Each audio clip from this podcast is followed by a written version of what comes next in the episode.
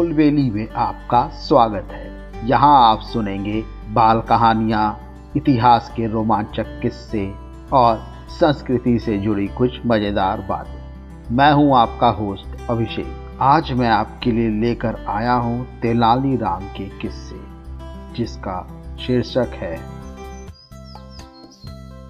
अंतिम पहेली। चंदू तेनालीराम का परम मित्र था।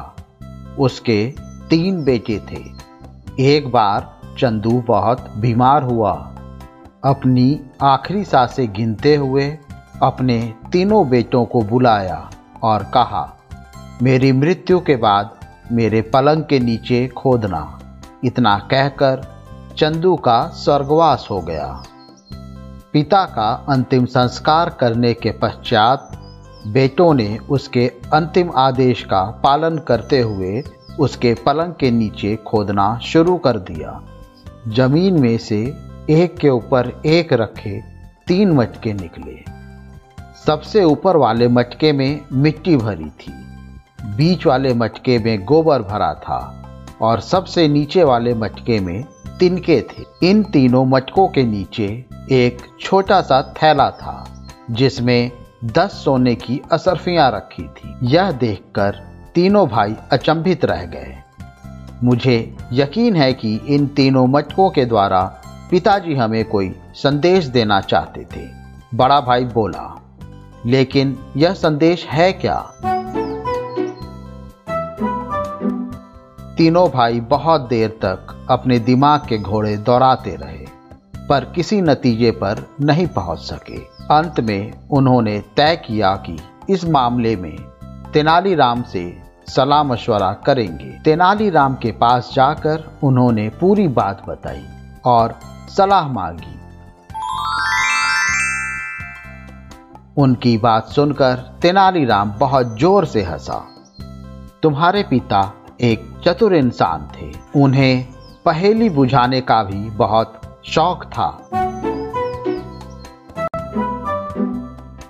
तेनाली ने कहा मेरे विचार से यह उनकी अंतिम पहेली है, जिसका हल ढूँढने का जिम्मा तुम पर डालकर वे स्वर्ग सिधार गए। दरअसल, यह पहेली बेहद आसान है। ध्यान से सुनो, तुम कहते हो, सबसे ऊपर वाले मटके में मिट्टी भरी है। इसका अर्थ है कि वे अपने सबसे बड़े बेटे को अपने खेत देना चाहते हैं। बीच वाले मटके में गोबर भरे होने का अर्थ है कि वे अपने दूसरे बेटे को सभी जानवर और गौशाले का जिम्मा सौंपते हैं। अंतिम मटके में तिनके भरे हैं, जो सुनहरे रंग के होते हैं। तो वह अपने तीसरे और अंतिम बेटे को अपना सारा सोना सौंपते हैं। तेनालीराम की बात सुनकर तीनों भाइयों की बाछें खिल गईं। जायदाद के बंटवारे का ऐसा अनोखा तरीका न कभी किसी ने देखा था और ना सुना था। परंतु एक चीज़ तो अभी भी बची है, छोटा बेटा बोला। तीनों मटकों के नीचे दस सोने की असरफियाँ निकली थीं। वे किसकी हैं? तुम्हारे पिता अत्यंत दूरदर्शी व समझदार थे। उन्हें पता था कि तुम अपनी समस्या का हल ढूँढने के लिए मेरे पास आओगे।